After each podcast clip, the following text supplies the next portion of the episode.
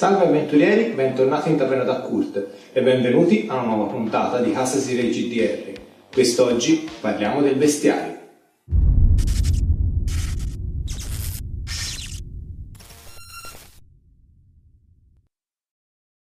Qualche mese fa uno dei nostri fan, El Panetteos, mi ha chiesto nei commenti sotto il video di Omega Valley se potevo fare un video con delle delucidazioni sul bestiario, e essendo sotto periodo natalizio non vedo perché non farvi questo regalo di Natale, quindi vi parlerò del bestiario, che può essere trovato in due modi.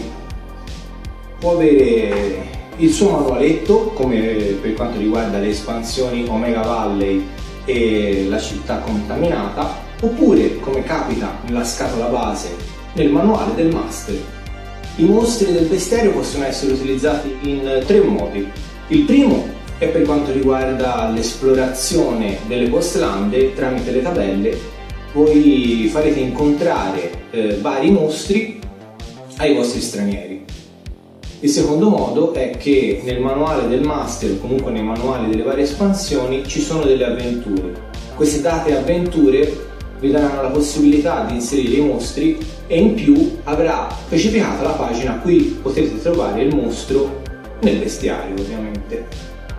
E poi la terza, ma non meno importante: se voi farete un'avventura vostra homemade, potrete utilizzare i mostri del, del bestiario a vostro piacimento. Ma andiamo a vedere come viene descritto un mostro nel bestiario. All'inizio eh, della scheda del mostro troverete una piccola descrizione fisica o psicologica in base al tipo di mostro, che vi spiegherà come è fatto e come si comporta. Poi potete trovare l'incontro. L'incontro vuol dire che alcuni mostri potrebbero essere incontrati in determinate situazioni, come nel tunnel di una metropolitana, nelle fogne, in aperta prateria. Insomma, questa parte qui vi spiega dove trovare il mostro. E poi ci sono le tattiche di guerra. Le tattiche di guerra sono molto importanti per sviluppare il combattimento contro gli stranieri, perché vi potrà servire a utilizzare le abilità del mostro.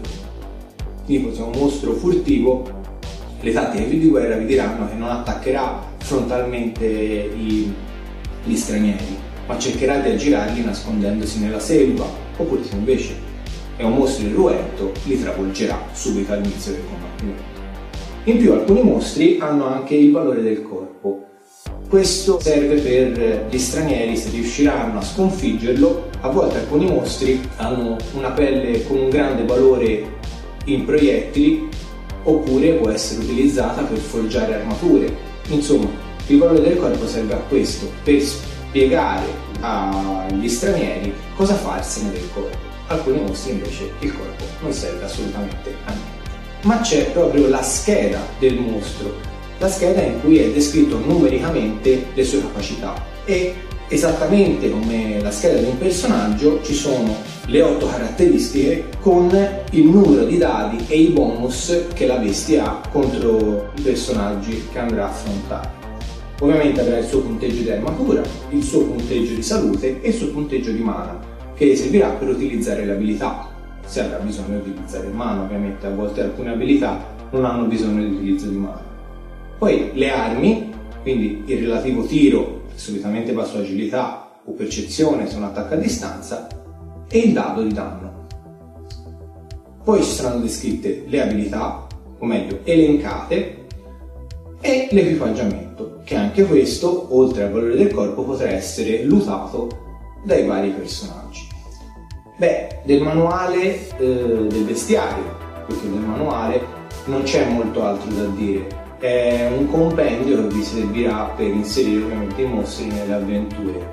L'ultima cosa da dire è che in fondo a ogni bestiario troverete descritte minuziosamente le abilità delle creature, cioè se nella scheda della creatura vedrete solo Eh, un elenco di abilità, qui in fondo nelle ultime due pagine solitamente vengono descr descritto esattamente che cosa fa ogni abilità. Questo è stato un video un po' più breve, ma è un video che serve a noi del canale anche per augurarvi buone feste, buon Natale e buon anno. Quindi dalla taverna è tutto, arrivederci avventurieri!